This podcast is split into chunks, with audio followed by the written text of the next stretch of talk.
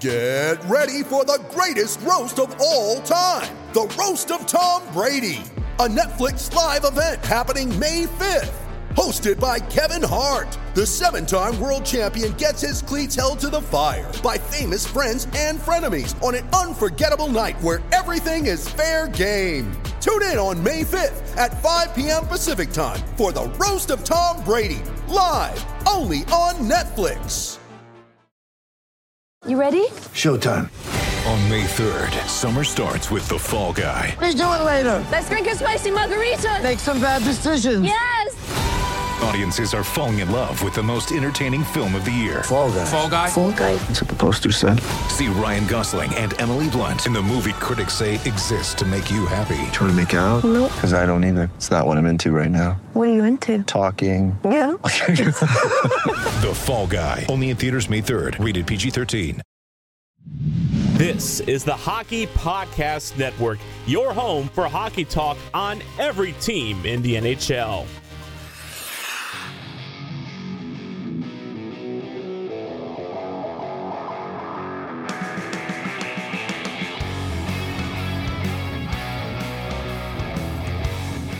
This is the Broadway Boys podcast through the Hockey Podcast Network, and we were back after the lottery, and the New York Rangers have won the first overall pick for the first time since like 1930. It doesn't really matter because we are going to draft Alex Lafreniere, or however you want to say it. Another name.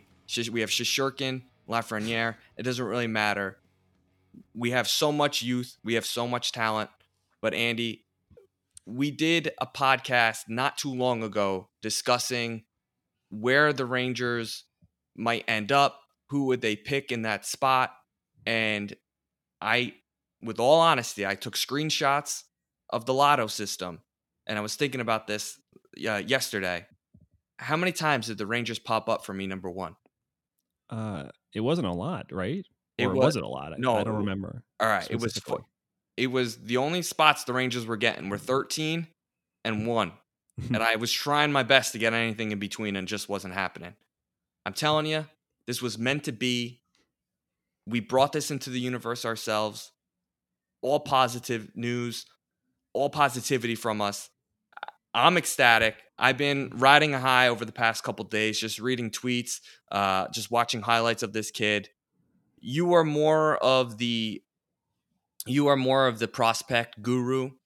Please explain your excitement and just what this means, you know, overall.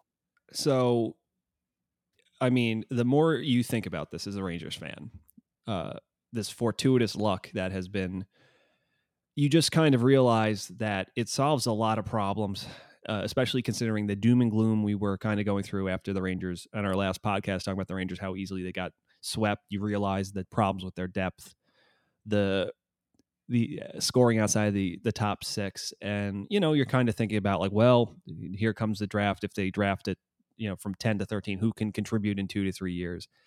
That problem's gone because if they do indeed take Alexi Lafreniere, which I I'm you know you're going to hear a lot of smoke about like, oh well, they might get you know LA might dangle you know two plus some assets so and the Rangers would just take uh Quinton Byfield they would get number one and you know because the Rangers need are in desperate need of centers and just to sweeten the pot and you know because Byfield has a lot of potential.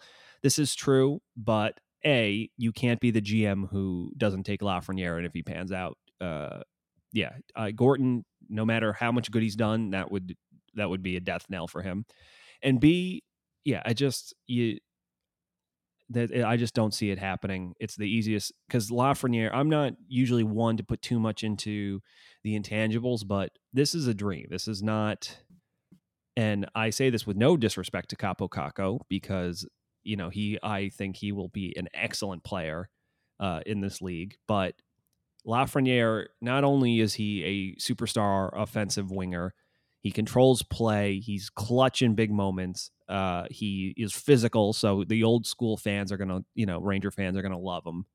Uh, he's got a little bit of a mean streak in him, which is great. Uh, he sticks up for his team. He just he's a leader. He just not he controls play offensively and he just checks all those little intangible boxes that GMs and fans and that people just love. He's going to be the captain of the Rangers one day if when they draft him. I I say that without even blinking. He's a few they've they you're drafting your future captain and uh just it just like I mentioned before, it just solves so many problems for this team going forward. And before we, we even get into that, I do want to say I think Jeff Gorton deserves uh you know, I think he deserves credit for and I because I've already seen so many people saying like I don't understand all these people praising Gorton when he just got lucky twice. But if you look at all the teams that are the amount of salt going around the internet right now about it being rigged and why should the Rangers be, you know, they don't need this player, these teams that need these player. Those team Steve Yzerman chose to tank this year. He chose to gut his team and fans chose to root against their own team and they didn't get rewarded for it because nothing was guaranteed. Now they have nothing. People at points I know for fact fans were a little nervous. They're like, "Well, is, is it going too fast? Like, you get Panarin, you're re-signing Kreider, but at some point let's say the Rangers were still in this uh, this situation if they had won the first overall pick, but they weren't.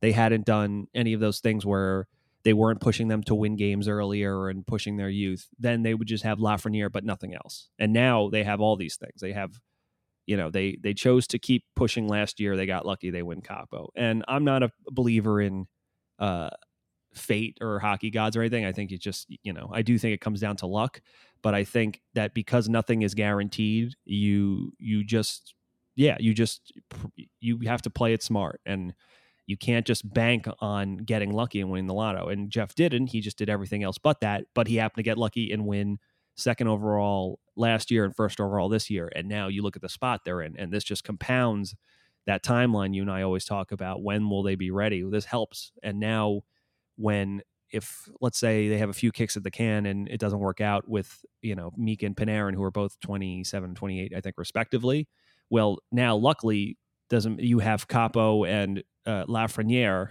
and two uh, elite players in them for the next 15 years so there that next wave is up and it just yeah it just it solves so many problems uh you know never mind he's not a center he still controls play and I'm sure as we'll get into this is Rangers fans should be nothing but ecstatic. They got extremely lucky. Uh, yeah, and just to see things start to work out for us finally after so long is is amazing.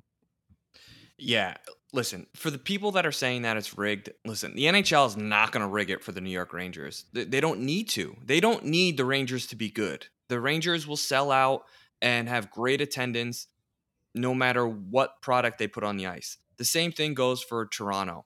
Like there are certain teams in this league that don't need any help from the from the NHL and Gary Bettman to you know help bolster the numbers in terms of uh, you know um, revenue.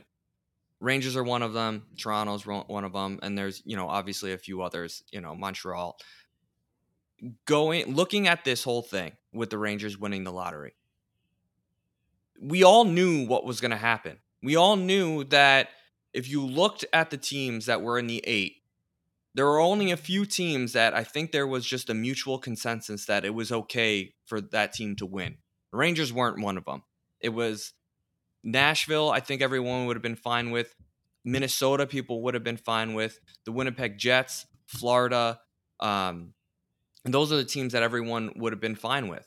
It just so happens that the Rangers were a team that you know found themselves you know on the cusp of a playoff spot overachieving listen if the rangers really played within themselves and, and played to the expected level prior to this season there's no doubt in my mind we would have been drafting in the top set we would have been a top seven you know bottom quarter team in the league it just so happens that we overachieved panarin and zibanejad played out of his mind we had solid goaltending and you know, we played pretty well. We found ways to win.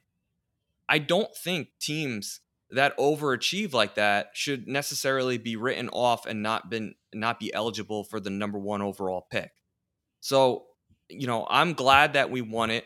I'm glad that it kind of sends a message that, you know what, maybe tanking isn't the the way to go. Maybe, you know, you know, playing to win every single game is the most important thing a team can do because you know, there's no guarantees, and and you saw it this draft. You know, and and there's no guarantee that the team that wins the lottery is going to have this tremendous success, and and you might as well start etching the names of the Rangers on the Stanley Cup. Look at Edmonton. How many times have they won the number one pick? Five times over the last like decade. They probably drafted first overall, and they've won one playoff series. Like it means nothing. You know, it's Yeah, what you do with those pieces. Best players in the league right now. And couldn't do couldn't do anything with it. Carolina just tied it up. Unbelievable. Ooh. Um. Anyway, and the reason why I'm, I'm bringing up Carolina is because if they lose this year, Rangers will get their draft pick. Um. So, uh, you know, we kind of want them to lose as soon as possible. Yeah, where I, I forget where that would put put that at. Probably twenty. Is it like twenty four or something like that? Yeah, I think uh, the I think it might be 22 is the Oh, nice. lowest we can draft. That'd be great. depending on uh, the teams below them winning. Um, but anyway, back to the number one pick overall. The Rangers win it in a you know obviously unprecedented fashion. We've never seen the draft be like this. I will say that the people that are kind of hating and say the Rangers don't deserve to be drafting overall, the optics is bad, but the Rangers technically didn't make the playoffs, nor did the other teams. So Well, the- yeah, these are the same fans that were like, "Well, Panarin can't win the Hart because the Rangers technically didn't make the playoffs." But now that they win, the same people are like, "Well, they were a playoff team." Like, yeah, they're yeah, they made know, it to the yeah, exactly, Andy. they're That- they're just they're just salt- there's just so much salt from from the haters. It's okay. and it's yeah, and it's like it's like spare me. The Rangers have not been on the you know positive end. It's literally been the last two years. The Rangers have really been lucky with the NHL draft. Otherwise, we draft you know round nine or ten the best, and then you know all the other years we drafted in the middle and got nothing pretty much from it. So obviously the sweepstakes for this lottery was huge. This player's, you know, Alex Lafreniere is going to be a impact player. He's going to be a New York Ranger next year. I don't see this team trading the number one pick. Now, I did want to ask you, Sure. what are the odds of it? And is is what what fruit needs to be dangled in front of your face and for you to you know grab it? Well, so I will say this: the the only Because everyone has player, their price.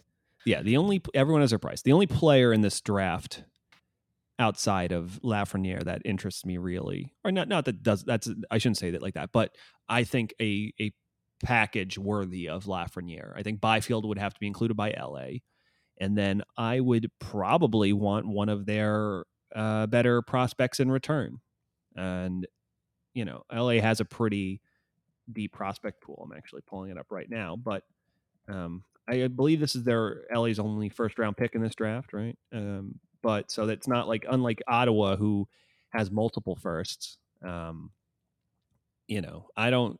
If if Ottawa offered, because they're still waiting for their final one with the Pageau trade with the Islanders, so I guess whenever that comes. But I mean, I don't think and also I know from L- LA is like I w- if if they said we'll give you like uh Alex Turcotte, which they wouldn't, uh, and the second overall pick, I would probably be really tempted because Turcotte projects as a extremely good defensive second line center who could who has the more like a step on who's like could be a really good 2C, maybe not a first line center, but extremely good defensively. Uh man, they yeah, they have I'm looking at let's see. Nah. I, I do like uh Anderson Dolan. It's just so tough because it's like I'm looking at where the Rangers are at now, and it's almost getting to the point is like, yeah, I want a little bit more immediate help. I would think it would take a lot. I so from LA, honestly, for me, unless it was two and a really top flight prospect like a Turcotte, I I I hang up the phone. Um, if Ottawa wanted to offer all three of their first round picks for one, maybe I don't know. It it's I'm still because listen, I the only player who has the I think you know, and I say this knowing that uh, in five years because it's not it's an inexact science. Prospects, you know, who knows? Like there's some kid taken in the third round could end up just boom, blossoming out of nowhere and become the best player in this draft. But realistically, outside of maybe Byfield ceiling, I don't know if anyone really has the ceiling that Lafreniere has. So I don't. I've gone down this rabbit hole in my own head, but I just keep t- saying to myself, just make it make it easy for yourself. Enjoy drafting. You know, I just look. I'm trying to think of the last team to trade the first overall away. It was Nashville, wasn't it? I believe so. Uh, yeah. So I read and, that on Twitter. Um, you know, uh, I just don't. I just don't see how you don't like. You know, it's not, it's not going to happen because No. it, it, there's too much at stake. And listen, even if you know, say you hypothetically traded with you know L.A. and you know Byfield turns out to be just as equal to Lafreniere, and then you you know, or you do Ottawa and you get the three and five, and you get a combination between Stützle and maybe Perfetti or something like that, and they both turn out to be studs. It's it's the optics of trading the number one pick after never really having one. Um, I don't think anyone really, uh, you know, our age, uh, you know, has been a part of something like this before, and it's that's bad optics. And third, it's like you never want, you always want to go, especially if you're a GM, you go for the no brainer move in a situation like this. There's there's the right move, and, and this is like a complete 100% consensus. Is this kid's the number one pick overall? You take him, and that's it. If if he turns out to be not as great, you know, I I don't think that there's like a, a like he's not going to be a bust. You know what I mean? It's a Yeah, safe no. it's a safe move for a GM. It's a must move. You're really gambling if you do anything else other than draft, you know, Alex Lafreniere. and honestly, his more you know as much obviously his play on the ice is the big thing, but just his presence and his uh, I guess swagger, for lack of a better word. You know, I mean, you look at players like Jack Hughes and Nico Hischier the last few years, like you know they're good players, uh, and they'll you know they'll they'll end up being probably higher end players in this league, but you know, Lafreniere just has that thing. It's like you know the the accolades are there. Two time uh, CHL MVP, the only player to do that since Sidney Crosby. Captains Team Canada uh, in pretty dominant fashion. Gets hurt, comes back, and looks even better at, from coming back from injury. Uh, elevates his game, has the clutch gene. It's just it's just too much to ignore. Like it's just to draft someone who is the man is just and and carries that presence with them is huge. And you know, I just I really do believe that that mentality and that confidence will be good for the Rangers coming forward because even Kakko, I think, has pride and is a prideful kid and is, has confidence. Like I just don't with with Lafreniere, I just don't see it phasing him the same way. I don't think it's something that would snowball on him because I think he does so much other things uh well that I think if he had to like no matter what they ask him to do, I think he'll just do it with with panache and it won't matter. Whereas other you know, I think other players would be like, well, why am I starting out here? Or why do they have me doing this or whatever? Where I think you see Lafreniere, he plays good defense. He's not one dimensional. Uh, he likes to have the puck on his stick. He can make plays all over the ice. He's got edge in the corners. He's already a big body. He's already, you know, physically filled out. Like it's just, yeah, to your point, James, just don't make this harder than it has to be. Just take, enjoy winning first overall and actually taking the player instead of trying to mess this up. Right. And like sometimes when you try to get too fancy, uh, things just fall apart. And it's an easy move. And listen, the Rangers have been selling a rebuild for the last couple of years. I think the fans kind of are buy they buy into it. You have the fans behind you. You have, you know, management um, you know, getting the second overall and the first overall.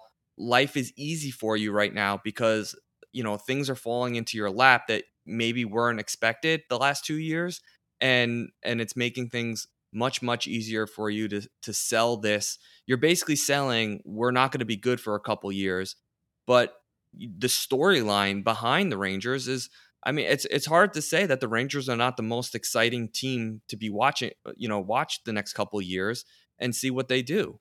Um, you know, it's it's kind of it's you've always made this parallel with you know the Colorado Avalanche that the Rangers are kind of a few you know steps behind them in terms of their rebuild. They got their all stars, and you know they're bringing in you know uh, complementary pieces. And you know I think right now I, I think you would agree with me that the Colorado Avalanche could easily win the Stanley Cup this year, if not the next few years. Easily see them being a Stanley Cup champion. Oh, Um, absolutely. So, you know, I think you're right in terms of the direction that the Rangers are heading. Management, you know, is trying to sell the best possible product by also telling you that we're going to stink. And I think this gives the fan, it gives the organization a whole new life, a whole new meaning. Um, you know, I I told, you know, my fiance that, you know, you know, she was kind of looking at me like I was crazy. I was like, you don't understand. This changes my life for the next 10 years like I'm gonna have Alex Lafreniere for the next decade, and things are gonna be okay. Like in in my own little Rangers world. So yeah, I mean, there's a ton to break down here. Um, I kind of want to get into what the new look of the Rangers, what this means for the Rangers going forward, because obviously this puts a whole new spin on things. Um, you know, with the Rangers obviously, you know, drafting first overall. yeah, I mean, sorry, you were breaking up there for a second. Can you just say that one more time? yeah i was i was gonna you know you know i kind of want to break down what this all means for the rangers moving forward in terms of what what this team is going to look like over the next couple years because we Oh, have yeah. we have a couple big big things to really discuss that you know are, are going to inhibit and you know and prohibit us from you know either making a huge leap or just a couple small steps. Well, I think the the one thing to start that I see all over the internet is like, well, you're you just paid Chris Kreider all this money, and now on paper, you he should technically, if things go the way you want them to go, he should be now be your third uh, line left winger. Um, I does Lafreniere start on on the third line as Quinn has been apt to do, no matter he did with Kakko, you know, for better or worse. Uh, uh, how does Lafreniere look coming in? I think that will affect things a lot. And then obviously you're going to have the people that are like, oh, well, like make him a center. Um, I don't think it works like that. There are players that can switch to center. I don't think Lafreniere's game is suited for that. Um, I think just because of his, uh, yeah, just because he is physical and likes to get in first and be dogged on the puck. I think it, he's much better suited to be a winger. But yeah, listen, these are good problems to have, I think, for the Rangers in terms of because no matter what, Lafreniere's presence pushes a top six player or roughly a top six player down. So everything it kind of helps the, the Rangers' depth problem, as we saw the bottom six really struggle in uh, the series against uh, the Hurricanes. Yeah, listen, it, so it comes down to what are the Rangers going to do down the middle? And I think next year people are going to expect crazy things from the Rangers because we do have this first overall pick. We do have this kid. But I, I think next year will be another growing year and it'll be a really important year. And, you know, I'm not expecting the Rangers to be a playoff team next year. I think they're going to be fighting for the on the cusp. But there's certain things that that haven't happened yet or that could happen that could change everything. And one of those being, you know, Hank retiring and how much money we have available in terms of cap space. Because I think that's going to be big. Because I think you're going to have to you're to have to make a move to bring in uh, a big time center or if that's if Hank like Hank uh, moves on and retires, which is, you know, something that you know, I there's smoke there. I don't know if there's any fire, but I do think we have to make a decision with some of our younger centers. Now, uh, you are again are the prospect guru. Is Morgan Barron better than Brett Howden? I hope so. I mean, listen, I'm not. I haven't as I give Brett Howden a lot of flack, but I think it, at the end of the day, it comes to the fact that this organization sees him as something he's not, and you know, uh, I don't know if that's necessarily his fault. He's just trying to do the best he can, but you're, they're trying to give him minutes at three C, and I think he is really in an ideal world. I think he becomes a at this point. I think he becomes a good uh, fourth line center. I don't think just I think he is good at having a simple task to do and getting in and being a disruptor and killing penalties and all that. But I think asking him to be responsible for generating any sort of offense, especially against some, you look at some of the three third lines on, on cup teams and, you know, actual cup contenders. And yeah, there's still, there's a lot of talent in this league right now. You could, it used to be like your first line is amazing and then it kind of depreciates for each line there. Now it's like teams, the good teams have basically almost two first lines, and then uh, you know your third line is usually like a, a tween or second line caliber, and then that fourth line is the best ones are usually like guys who would you who would be good on a third line in other teams, right? You know, so I think in my head. I think because Morgan Barron is similar to a Brett Howden, that they're both big kids who can skate really well and uh, you know, Barron is a kid, and for for you know, you see him for Cornell is that he does a he's like not good at one thing, but he's just solid in all these little areas, like just solid. He's not, you know, I mean, at the NHL level, I just you know I don't see any him being anything more than a bottom six center. Uh, I I I think you know 4C is the realistic place for him, but who knows? I I I would gladly crow, but I think um, I just think that, you know, from what I've seen, he would be an excellent fourth line center that, you know, especially one that you wouldn't be afraid to put maybe give a little bit more ice time to if you want to rest your horses a bit. Um, the potential is definitely there. I think moving, I think ha- the wing is a better spot for Howden, just because, like I said, he is a good skater. He's a big presence, and he likes he's good at getting in and disrupting, and then picking up pucks. I just asking him to really take care of that neutral zone, I don't really know. You know, I don't know if I agree with. I don't like how he moves the puck. I don't like his decision making. Um, but I think if he can, if you have a fourth line next year of Morgan Barron, Julien Gauthier, and Brett Howden, I'm happy with that. Right? No more uh, Micheal Haley's or Greg Fogarty's coming up for a cup of coffee, or you know, no offense to Di Giuseppe because he had his moments this year where I liked what I saw, but like you know, if you look at his numbers, they weren't so great. It's just that, yeah, you know, you look at these like how many times watching the uh, the postseason now have we seen them go like, wow, the, the you know Brian Boucher going the fourth line for X team is really had the best chances tonight. You know, we didn't hear that for the Rangers at all. They didn't no. do anything. So yeah, I mean that's going to definitely be important. Um, you, I do wonder especially um, uh, what's his name, uh, the other f- uh, college free agent the Rangers signed. I do wonder if he's in the mix. We'll see with camp, um, whenever that ends up being. Uh, but yeah, it, it definitely seems that at least we're going to start seeing these kids filter in. Does Kravtsov make the team? Does he then slot in on as your third line left wing? I'm sorry, right wing, maybe. And not to get ahead of ourselves, but I, you know, I, I just went on a spiel about not converting people to centers. Uh, I think if anyone got converted to a center, I think there is a possibility I could down the line. Not yet. He's got to break in on the wing because that's what he's used to. You know, don't don't make them these kids out of their position. But if you once they gain that trust, maybe then you can have these conversations. But but yeah, I guess the point is that uh, you're going to see uh, competition from beneath start fighting their way into this lineup next season. I think so. Outside of like people expecting big free agent changes, you might see guys get shipped out and maybe one new face gets brought in. But I think the more will be f- from what the Rangers have been doing in creating this internal, you know, an actual farm system. Hey there. Have you ever thought to yourself, I really like hockey and I'd love a show to listen to, but I also don't have enough nonsense in my life and questionable opinions? Huh. I got the show for you, bud. And there's some really, really thirsty person in that group, okay?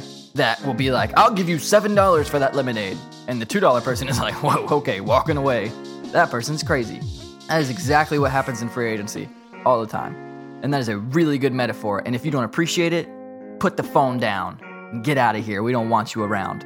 You can't say, hey, you tripped this guy, but also he dove. Well, if he dove, I didn't trip him. If you're a goalie, just, you know, chill. You don't have to do as much as you think you need to do. But also, we talk about hockey. So go check out Siren Sounder, a Canes podcast on the Hockey Podcast Network. New episodes every Monday and after every playoff game during the playoffs. Let's go, Canes!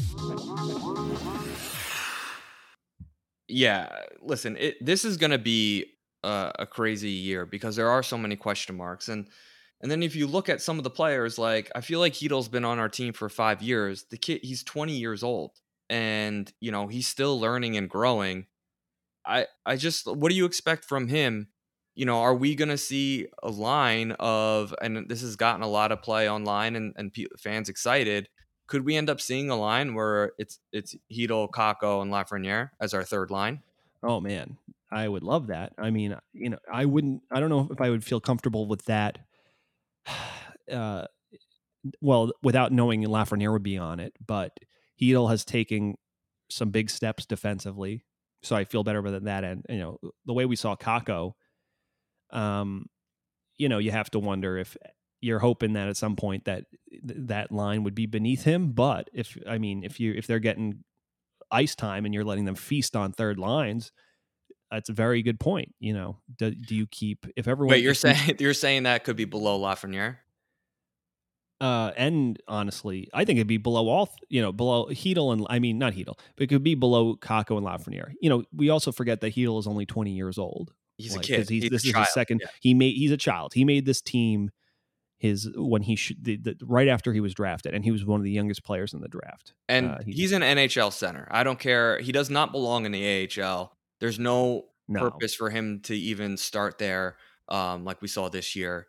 He he's clearly a kid that is an NHL center, and he's playing a tough position. And you know, he had a tough role this year. You know, just with the the movements of the lines and and just the inconsistencies of this team. You know, there's growing pains to be had. Yeah. And you know, I, I, if again, they kept him at wing, I think he'd have more success. But that's ultimately not where we want him. So yeah, it's just not not overall. I'm just saying this season he may have had more success if he was asked to do a little things a little bit more mindlessly. But the fact that they are grooming him for a much more difficult position, I don't disagree with at all. I think it's going to take time. To your point, Yeah, and you know, I'm I'm just looking at the lines. I don't know where, and this is, I guess, a good thing. I don't know really where Kaapo and Lafreniere move up past that third line. I mean, Panarin obviously, again, had success with you know, and there's, again, there's so many question marks. Like, what are we doing with yet? Uh, you know, Jesper Fast? Like, is he?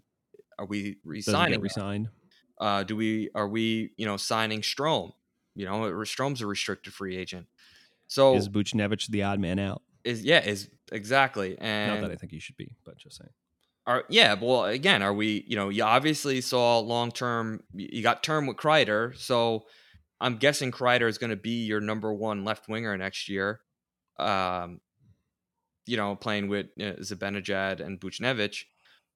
And then you have the Pana- Panarin line and if you keep those guys aren't you like aren't you basing what they're you know you're re-signing those guys based off the success that you saw last year you know? And then you know there are you know i don't know if jd's being kind of cryptic but you know he's talking like there's going to be a lot of youth on this team and then a lot of new faces going into next year so do you are you thinking that they're you know going to move on from Strome and and move on from Fast Uh, I, it's tough. I, I do think I think Jesper Fast is a guy who, as much as I would like to have him, I think his usefulness will be nullified by the time the Rangers are like really ready to get back into it.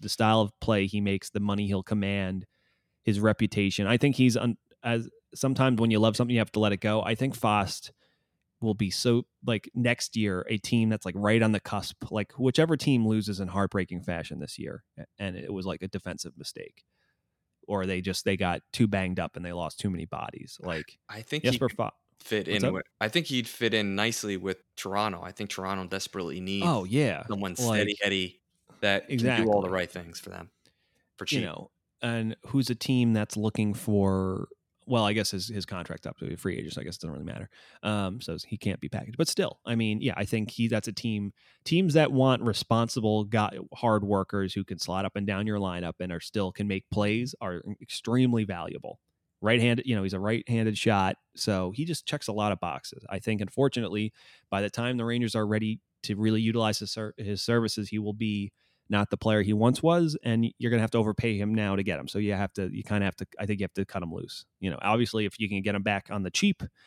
the veteran presence is nice. But I do, I think I could see them just letting him go get his money, or just letting him just saying like, you know, because it's not like it hurt. It hurts to lose him for nothing, but at the same time, it's you know, it's Jesper Fast. Like he's he is both underrated and useful, but like no, not such a great loss at the same time you know, which is kind of the story of his career, right, in his life. But uh, you know, I'll definitely miss what he brought. But yeah, uh, as for Strome, yeah, I don't know. I guess the the the uh, the flat cap for the next few seasons really puts a damper on a lot of these questions. Do they want to resign Tony? Do they think he's worth the money? How does those negotiations? There's I think they Rangers have a lot of plates to balance right now, and they will one thing will inform the other because I'm sure there's plenty of things they want to do and then they have a list of things they can realistically do and they don't match up so who knows? I wouldn't be surprised if uh yeah i wouldn't be surprised if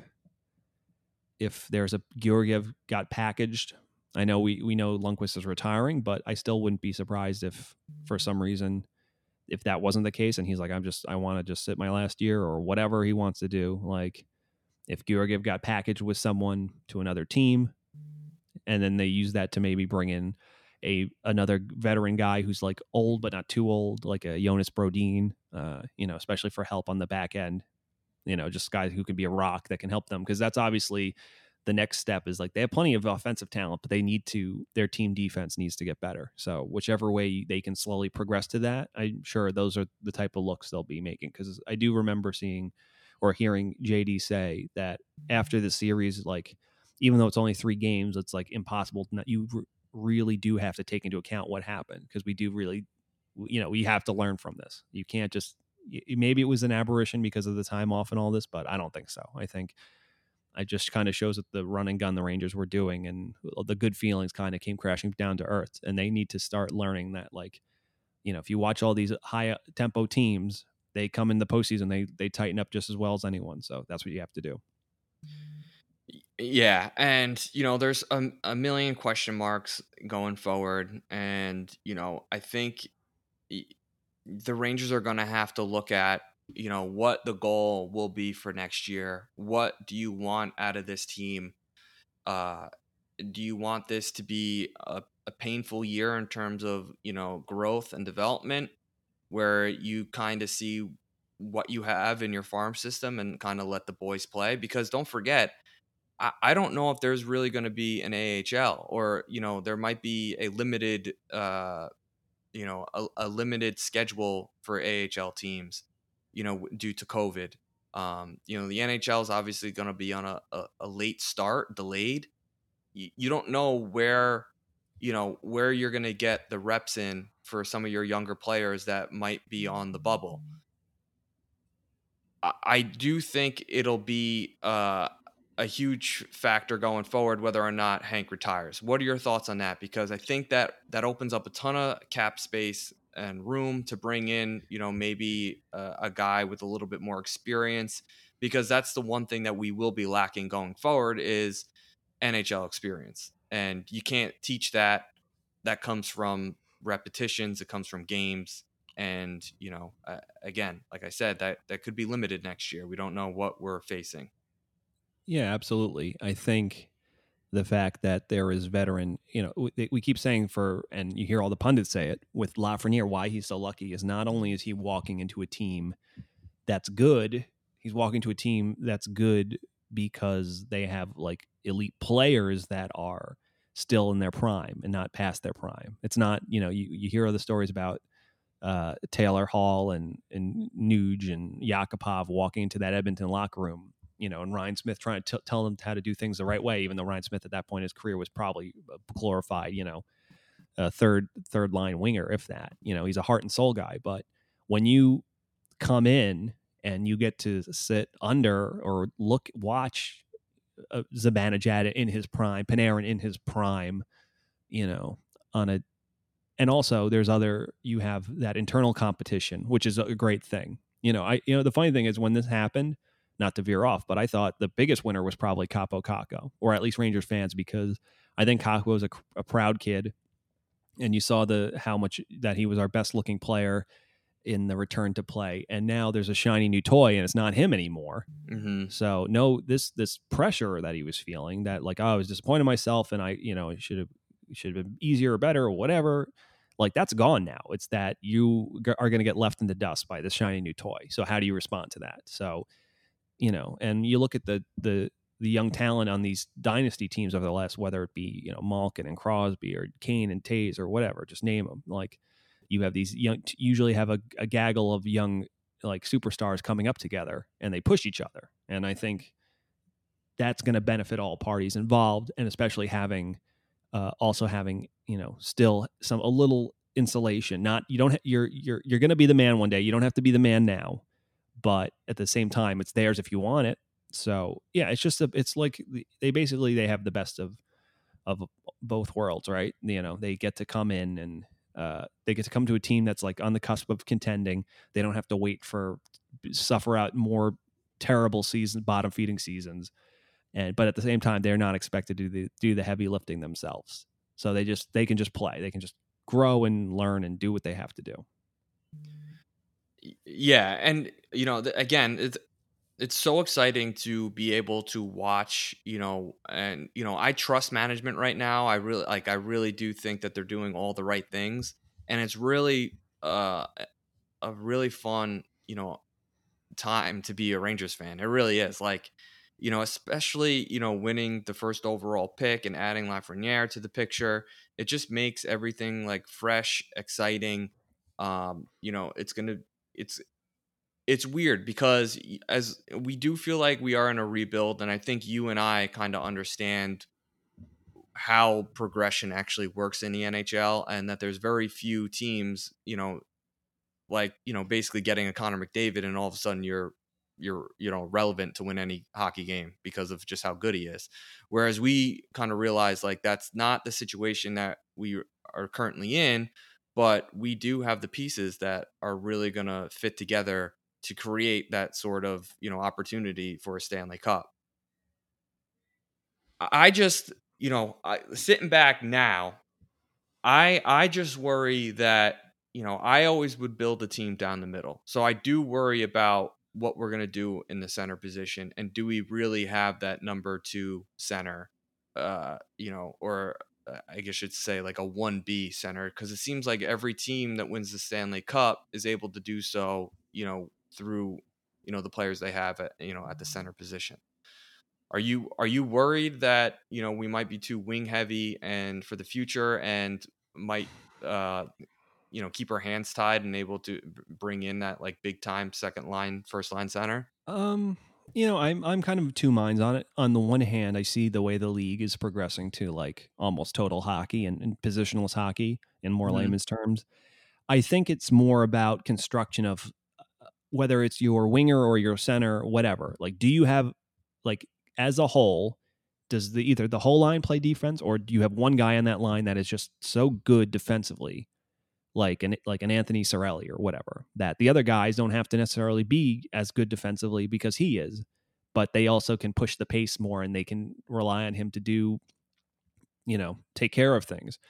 So it's, it's not so much the fact that they're wing heavy. It's just maybe you know I would almost phrase it more as like, are they too uh, maybe offense heavy or are they too one dimensional? And I don't think so. I think you know obviously the elite players like Panarin are so good defense are so good defensively because they're so good offensively. They always have the puck. They're so good stealing pucks or whatever, you know. And even though you don't maybe when you see them in their own zone, there's because they're slight, they can't muscle guys off you don't forget that overall if you took a snapshot of how much time they were in their own zone it's like so much less although you you get you know you, you kind of get blind as like oh man that guy did a you know i see this guy muscling guys off but you see it so much more with these guys who have def- that defensive label because they just cannot you know they don't do little things in the neutral zone they're not keeping their puck out of their end. Um you know i i think when we spoke on our last podcast about maybe a little bit of a blessing in disguise to get that little look at like what it really takes and like you look at uh, how Tampa you know had a gutsy 5 OT win or whatever it was by playing the the Blue Jackets uh, defensive game that they want to play, but just letting their superior firepower just win out in the end. They what they'll say we'll do the war of attrition because we know no matter what at the end of the day we're more skilled. So yeah, I think in a lot of ways it's a good wake up call for the the you know especially what happened with Toronto as well. Um, you see like you have all the all the skill in the world and you can make fancy plays and push offense all you want, but if you cannot be smart and resourceful and patient and uh, responsible, you're going to piss and, and, not not help your goaltender do them favors. You're going to just end up pissing it all away. It's not going to be for anything. And now they're saying, you know, Toronto's a, um, is on fire right now because they're like, we need to trade Mitch Marner and you know get some defensive help. And why do we get Barrie when we should have got someone who you know we should have got Alex uh, Pietrangelo and all this you know other nonsense that they're going through right now. I think it was honestly now and this is probably hindsight because we won Lafreniere, but I think it's good that they're like, oh, okay, like we need to make sure we are pushing in this direction of we have to be able to do it, play it any which way. And yes, it's great. You take as many, you, you know, you have elite players, they fall into your lap. That's amazing. But at, if we're going to curate this team going forward, you know, that has to be a huge component of it. So whether it's, um, you know, they're pretty because they're so filled on their wings now anyway, and they're they're a little their center depth isn't good. You know, I do imagine at some point they're going to look to upgrade down the middle. Uh, I think honestly, they would prefer to get player. I think they're with their where they're at now. It, I don't think they want more prospects. I think they want more players that are ready to step in, uh, or either young or not too old. Uh, you know, maybe like a Gauthier who's ready, uh, right on the cusp. They won't mind that either. But I do think their preference would probably be to, if they're going to target young centers or or even like guys that are just solid still have valuable centers uh, that's what they'll be doing you know? And i think at one point they will make a trade with their young guys. They might even make a trade of a guy who has more offensive you know potential.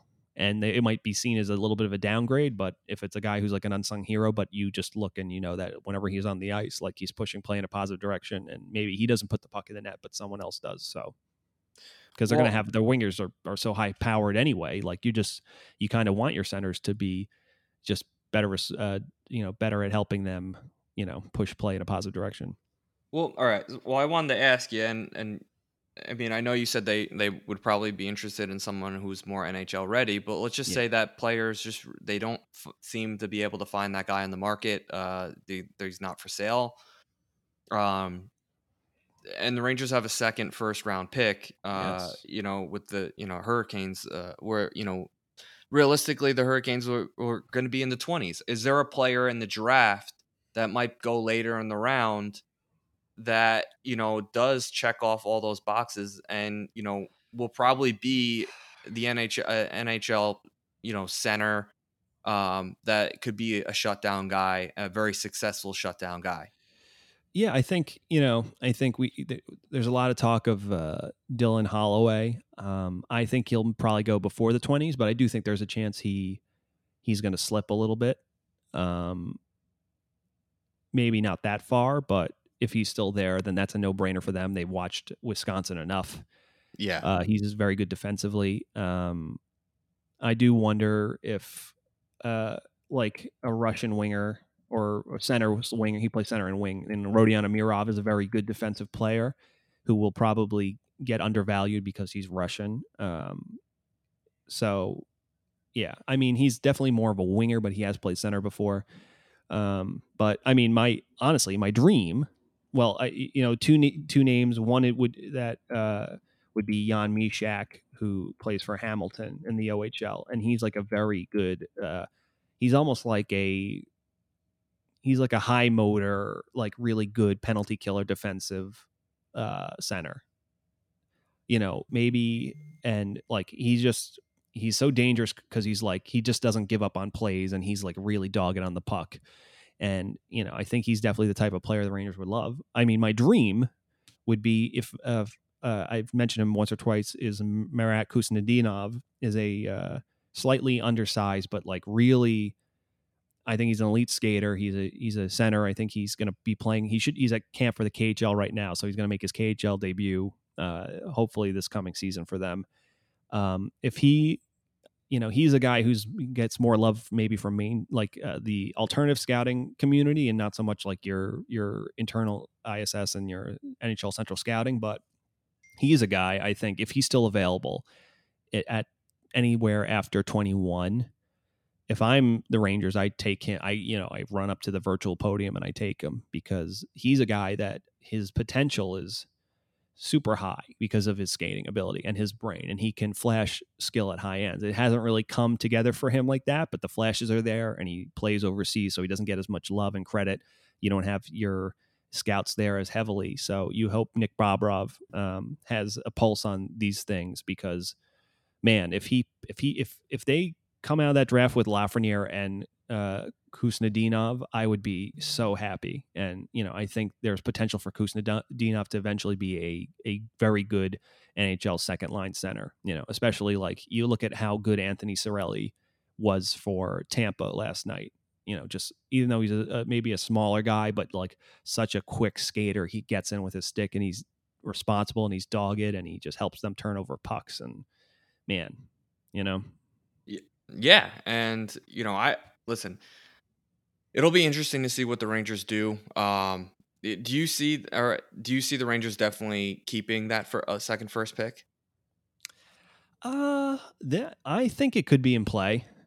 Um, you know, again, I think it depends on what the if I think if they're gonna if they're gonna ha- give up a first, I think it's gonna be for someone who is definitely more in a sweet spot than or in a spot they prefer. It's not going to be for an older guy, I don't think. I think if you are giving away draft capital like that's that valuable, you'd have to imagine it would be for because who knows? Like, uh, you know, I'm trying to think what young centers or centers in that sweet spot. Like, I don't see you and I love Christian Dvorak. I don't see Arizona have any reason to move on from him. You know, he's on such a sweetheart of a deal and he's such a good defensive player. But yeah, there. I think I definitely think it could be in play and be part of a package. You know, you do wonder. It's like, uh, you know, teams that definitely that are now realizing that they are they need to start rebuilding yesterday. So well, you know, who knows? Or well, get I, rid of contracts that they don't that maybe they don't value if they retain salary. Who knows? Now, uh, listen, for uh, people that probably listen to the podcast, kind of know that I'm more of the I live in a little bit more of a la la land world than Andy, and I like to dream, and I dream big sometimes, and that's why I love you. Yeah, and I think that's why we kind of balance each other out, and you bring you pull me back down uh, into the real world. But there is one thing I want, I do want to bring up. There's one player that I want to bring sure. up. I, I, I don't think obviously I'm not the first Ranger fan to bring this up, and I, I certainly won't be the last. Oh, I already know is, what you're gonna say, but it's is is is Eichel is Eichel is a re, is it a reality? It, I don't think it's a reality. I don't. Um, because there are there were rumblings during the season after yes. their collapse that they have to do something. Eichel's gonna want out. I know he, he signed a contract there, but th- he's the type of kid that if they're not winning and they don't see success, I mean, he there Buffalo is very lucky that Toronto hasn't been successful and Edmonton hasn't been successful. Because if Eichel's looking around the league and seeing the younger kids, you know, that are getting drafted at the top of the class start having success, he's going to be like getting pretty antsy. Not only is he stuck in Buffalo, but he's also having, uh, you know, just, you know, a non playoff run after non playoff run every single year. They start off hot and then they just collapse. He's going to want out. And the reason I'm doing saying Eichel is because number one, he's gonna want to come to New York. He's he's he's got a New York New York City swag to him. He has already played for David Quinn, so we have that relationship there. And um, third is uh, the Rangers are really the only team I think in the league that could really kind of afford him in terms of who we have in our farm system, the amount of draft picks that we have, and you know just you know what we could offer Buffalo. I think we have to be one of three teams that can maybe really afford what Buffalo would want for him.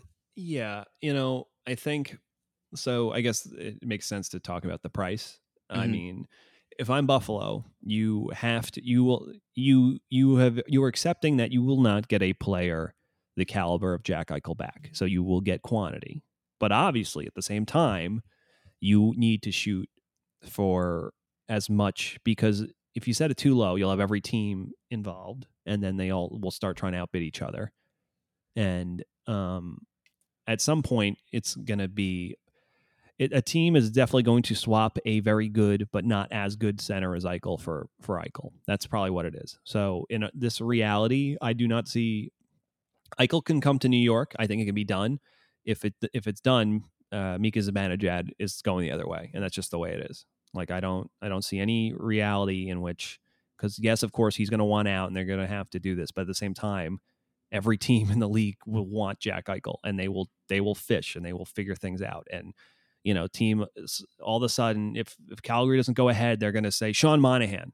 We'll give you Sean Monahan, and then they'll start adding from there. It's going to happen. So, as much as I, I, I, hate to, I would love to get it done with you know a combination of like uh, a Nils Lundkvist and a Buchnevich and a it, like the market, the the competition, in the market will will create itself. You know, so and yes, I understand that uh, you know you know elite players usually don't get tra- like when they get traded, that's usually less. Like that's true, but it usually they're not this young when it happens, uh, and they're not putting up the numbers that Eichel has recently. I just, I think, and uh, if I'm being honest, and I love Mika, I think I would much rather do it with as limited quantity as possible and considering how what the the lengths that the Rangers went to. If it took Mika and Tony for Eichel, I'll drive them both myself. I would. And that's no that's not a slight to either guy because they're both tremendous players, but I think you know, having uh with knowing what the defensive you know players that are on the way for the Rangers, I I would I'd do it. So, um I think there's a lot of hope out there that it, like I said that you could do Kravtsov and uh you know, some combination of Kravtsov, one of K. Andre Miller, Nils Lundkvist, and uh, Buchnevich. And it's just, you know, I understand like the guy wants out, but that doesn't mean Buffalo needs to make it super easy on him and not get what they get that what they want. And like I said, the I think competition in the market will start creating itself. You know, and at a certain point, you know, is it worth it to really trade like Buchnevich, Kravtsov, Chytil? Like you start dipping in instead of saying just rip the band-aid off, swap, you know, swap uh, Eichel, you know, upgrade Eichel over Mika, who's you know younger, uh, and probably you know just better, just flat out in terms of just his his overall metrics. And then you you you know you add your sweetener is a guy who's gonna, uh, although he's good, he's gonna command a lot of money in uh, that you might not be able to afford to pay him in DeAngelo You know. Yeah, so, as opposed to going to like saying like, oh, we'll give you Mika and Kravtsov and Chytil or and Nils Lundkvist, who, who you know who knows those guys could still pop, but we know what we have in Tony, and we know offensively a guy like Fox uh, can somewhat replicate, hopefully somewhat replicate that, you know, as opposed to Tony being like a very good offensive player who's like okay defensively, just fine, but he's really more of the offensive guy. So that's just my take on it. I, I could be crazy, but that's how I feel about it. No, I'll go. I'll go along with that. You're crazy, and that it, it will probably happen over the next two years. Um, no, I I totally get it, and you know I definitely see where you're coming from. I I see. I'm looking at it more from uh, a Buffalo um, eh, perspective, in the fact that like they're they're eventually gonna have to pull the plug and reboot if they keep going down the way that they're going. I think they signed some pretty bad contracts, thinking that they had the supporting lineup for Eichel, and you know, um, you know, they obviously you know, when they drafted first, they had Dahlin, and that that was big for them. But at the same time, I don't think you're you can build around a, a you know a solid defenseman, a number one defenseman, and a number one center, and and have a and that, nothing else, and nothing else, and that supporting cast that they have. I, I think you're in trouble. I, I really do. So um, they're going to have to add a lot more depth, and I just don't see where that's going to come from. And I think eventually they're going to have to pull the plug and say, "Yeah, we we screwed this up royally, and we're sorry to the fan base, but we're rebuilding once again." Because yeah, Those those new jerseys they're rolling out though, they're going back to the royal blue. Look real nice. So even though they're going to lose, they'll look good doing it. Yeah, yeah. I mean, they'll they'll definitely look good doing it. That's you know that's very true. Um, you know, one thing we haven't really touched on is uh, our defense. What what kind of the future looks for them. Um, do you see any major changes going forward with that? I mean, Uh, I think Staal only- gets bought out. I'm going to say that right now. I think he gets bought out now. yeah. I mean, it'll be I know it's it's my it's it's incremental savings, but because the other guys that come off the books in the second year of his his buyout, uh, I think they just they ripped the band-aid off. I think I really do. I think I think we've seen uh, Marc Staal's last game as a Ranger.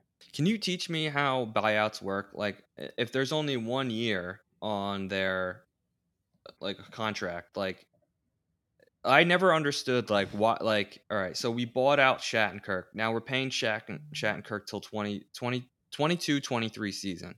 Obviously next year is the the year where uh, 6 million hits our books, which is going to be awful. But so if we were to buy out There- Staal, what does that mean in terms of money?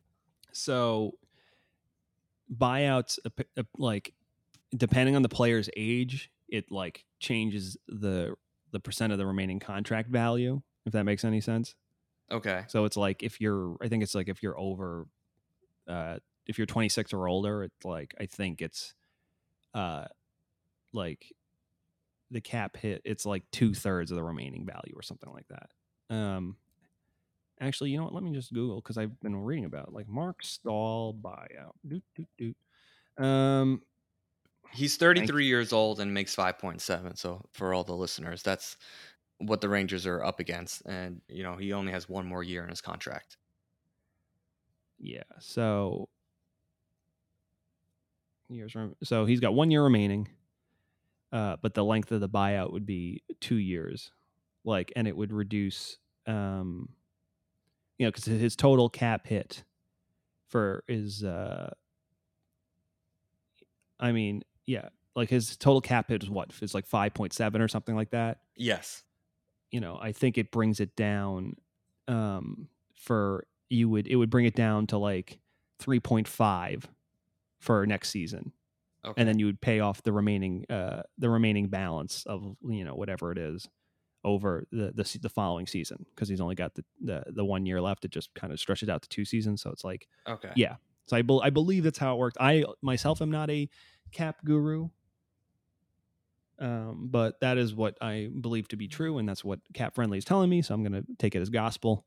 But I believe that's essentially how it works. Like it's the first function is how old the player is, and then you know it kind of take extrapolates based on the savings and like the years are like how long it takes to finally pay that off, like how that goes. So, um, but yeah, I just to get back to my point, you know, I I don't know how much in terms of the Lundqvist retiring thing. I don't know what the legs are on that. Um, it seems it a lot of you know, I uh, I think uh, JD did say like we will not have three goaltenders next year. So I mean, uh, I don't know if that's they're trying to misdirect everyone to be like surprise, like Lundqvist is going to be like play out his final year and be Igor's like you know grandpa backup or whatever.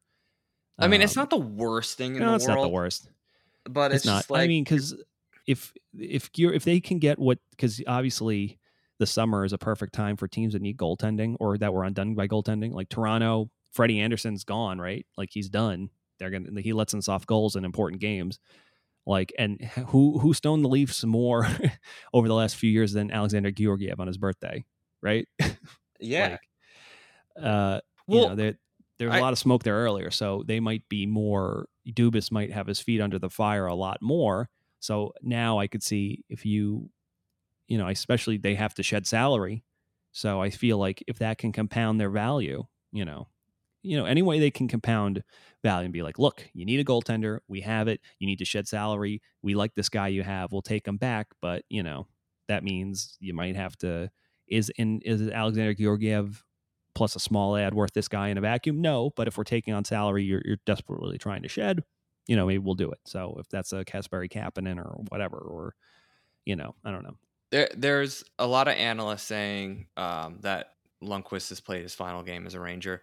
Listen, it kind of makes sense. The Rangers can't really send him off next year. It's not like he's going to be playing in front of fans next year. I, I don't think the NHL, or at least will start without fans if they do do something like the MLB has done. Because uh, I don't think a bubble is kind of realistic for a full season or a half season, whatever they decide on. You know, next year is going to be a big question mark in terms of what the league will even look like. And does Henrik want to play out his final year with the New York Rangers with no fans, no actual send off, you know, you know, and you know, does it or does he want to maybe take a year and try to go chase a cup somewhere? Um, you know, there are some teams that you know are looking for a goalie, and we know how important goalie depth is. I mean, look where it's gotten us. I mean, we we've had three of them who are all you know have, have performed very well for us. So you know, there are teams that are looking for a goalie that have a shot at the, you know, maybe Stanley Cup if they have him, you know, there as a depth guy, uh, a guy with playoff experience. I, I don't know. Uh, so I do think it's a reality that Hank is is not on the team next year, not no, on, yeah, not rostered. Yeah, I, I don't know where. Obviously, I think the knowing that the Swedish Elite League will start up, getting a final go with your with your brother seems like a ending on a feel good note, especially a team that's as stacked as Frölunda is every year that win, almost wins every seemingly almost every other year. Um, yeah, it'd be a nice end to that chapter. Have some good closure. You don't end on disappointment. You end on what you, you feel like you most likely can control and a good feeling. Um, because I don't think I just don't think you get this far after all this and then say, fine, like, okay, I give, I'll go to, uh, you know, I'm going to sign a one year with uh, the Kraken or, you know, as their veteran backup or whatever, you know, especially at his age. Like, I just don't, yeah, I just don't see it. So I think, I think, I think it, retirement is pretty likely. You know, people always mention how much money he makes, but if you look at how much money he's made over his career and like players like Kevin Klein and, you know, uh, Naslund who have walked away from far more. I mean, well, than than three percent of your career earnings. You know, especially if you can go then play overseas and make that money close to that money with you know with lower taxes. It's supposed to New York City tax. You know. Yeah, one spot, and I could be completely off base here. One spot I also wanted to bring up for Hank was maybe, and you know, this would involve the Rangers retaining, you know, some of his salary, and honestly, letting him play out somewhere else retaining just a portion of his salary would be huge for the Rangers. I mean, in terms of cap space. So, um, yeah, uh, Vegas, um, you know, Vegas. If he if he wanted to do that, honestly, I think they they would they'd move have it. I think they would the Rangers. Not that this will happen, but I think because of what he would be doing for the Rangers, I think the Rangers would like. They they'd probably give Vegas a, a, a pick and just say, "Hey, do us do do Hank a solid." Like they're going to do him a solid. You know, yeah, they'll facilitate it. They've he's earned it. I think uh, he'd be doing the Rangers a favor, so they would have no problem. And honestly, you know, I think I don't know how that works with uh, if they move on from Lehner. I don't know what, how they feel about Marc Andre Fleury now. It seems like he's current, you know, not their number one guy right now. Uh, I don't know if they want to have two that old goaltenders, but yeah, I don't, I don't know. It's very, I don't, I, I wouldn't, wouldn't be the weirdest thing. I think it could happen. I just don't. Again, I don't know what how that plays out with what they're going to do with Lehner. Um, because is what uh, is he signed just for this year, Robin Lehner? Because I know I, I, think he is. Um, because that's the whole reason is that uh, no one ever wants to give this guy his money. I feel real bad for him. He's had good. He's been good for the last few seasons, and they just keep. You know, the Islanders are like, oh, sorry, like you know. I understand the Islanders have Sorokin coming, so maybe it makes sense. They don't want to give long term money to him, but uh, yeah, Lehner is an unrestricted unrestricted free agent next year. How old is he? He's 29. All right. Hey, that's not so bad. Lundqvist is what, 39? Close to that, 38? Yeah. Yeah. Um, so he's got 10 years. So, um, I, yeah, I mean, if if he has a good run, I don't see how Vegas doesn't sign him. I just don't. I don't know if you hold you have Lundqvist, Fleury, and Lehner on the same uh, docket. You know what I mean? Yeah. Um. I. But you know, I mean, I just I think Lundqvist is not going to go to a uh, a market that he doesn't want to go to. Who knows? Maybe Shattenkirk and Callahan and Girardi and McDonagh say, "Come be Vasilevskiy's backup." You know, who yeah. knows? Maybe that f- complete the circle. Just that would You're be going to end up there anyway, right?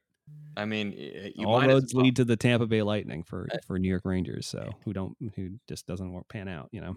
uh, Tampa Bay would be probably the least adjustment he would ever have to make in terms of leaving a team. Oh yeah, it'd be great.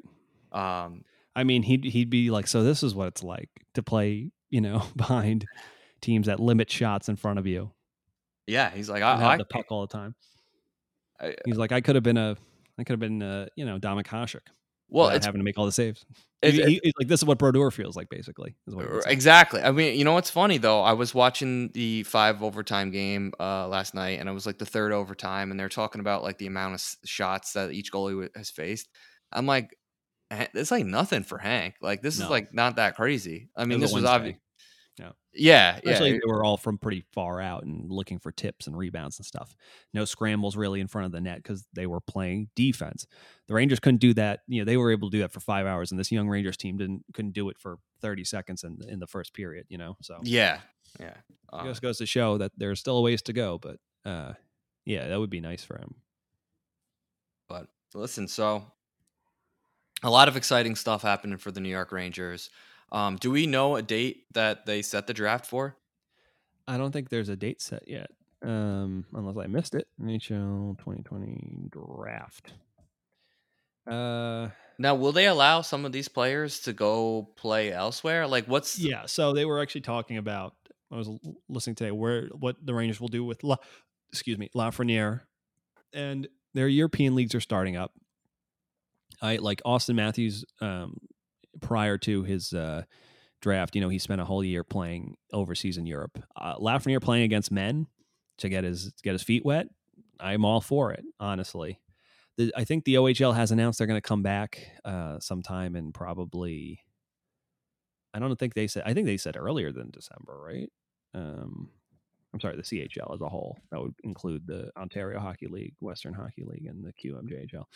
CHL return to play. Sorry, folks, but, you know, giving you showing you how the sausage is made as I'm typing on my keyboard. Uh, ooh. Uh, did, did, did, yeah, I, I think I'm pretty sure that in the sometime in either like November, or December. So it's not really doesn't really benefit if if the league if the NHL is going to start back up in uh, December, December, then I don't Christmas think time. Yeah, maybe I think maybe they're a little bit uh, before because like you know I think most of their markets are in Canada, which doing faring a little bit better than the United States. You know, It- yeah, it'll no, it'll it, it's gonna like I said, we we've talked about this. You know, you know, almost it seems like the beginning of time with this virus. You know, there's a it's week by week, pretty much. What I mean, the information that you can get pretty much gather um, every week. It's a new narrative um, in terms of where we are in the world. So, you know, obviously, it's going to leave a lot of question marks in terms of you know what the future holds for next season. When does it start? How many games? Uh, who's going to be eligible? Uh, what are they going to do with some of the youth and the AHL? So, again, there's a million questions, and you know, hopefully, we'll have answers soon, soon enough. So, but you know, as as long as we have that, you know, that that first pick overall in our back pocket, you know, things will be good on the Rangers end. exactly. Um, and like I just to to really put a bow on everything we're saying, the this is a win across the board in so many facets, uh, facets, so many facets. It solves a lot of depth problems the Rangers have. Um, solves, you know, like you said, James, knowing you have more security of Kakko and Lafreniere, that duo for the next uh, 15 years is amazing. Like you said, Colorado knows like we're gonna have Rantanen and MacKinnon. Uh, you know, because Landeskog is starting to get up there a little bit, so who knows what happens to him? But just knowing you have those guys, and that that'll bring in talent from other teams wanting to play with them. You know, it's just it's security, and just for the Rangers to finally, finally, finally, you know, I think when we started this podcast, we just talked so much about, you know, before it's just we, you know, before having Kakko and all this stuff, is just that we were we always envisioned these uh, or like we looked at all these other teams that had all these things that the Rangers just you know outside of Lundqvist they didn't have anything and they just tried to do it. So to finally you know have be have that luck those other teams have had and like seem seemingly be rewarded for it for doing for not taking the half measures and just just yeah just allowing themselves to be lucky and not trying to force it or tank or be miserable or or fall let their franchise fall into dis disrepair like you know where Florida and Buffalo where and I guess Arizona finally seems to be climbing out of it. But even Edmonton where just like losing is in the walls of those places. So um, yeah it's a great feeling you know. This this rebuild has gone pretty much to plan and that's the biggest thing. They had a plan and you know there was setbacks here and there or things you can't really predict. They made hard decisions, uh, which hurt at the time, but now you're you see all the things they have, and you're glad that they did it. So uh, this is a, such a time for celebration for Rangers fans. You know, we we were upset, we were depressed for a week after how easily they were ousted, but now nothing but excitement just watching. So go on YouTube, Google Alexi Lafreniere, just watch all the clips and just envision, just imagine, just enjoy it, just really enjoy it. We we deserve we deserve this. Let's just enjoy it. Thank you for listening to the Broadway Boys podcast. Be sure to follow us on Twitter at Broadway Boys Pod, and please rate, review, and subscribe on Apple Podcasts, Spotify, SoundCloud, or the HockeyPodcastNetwork.com.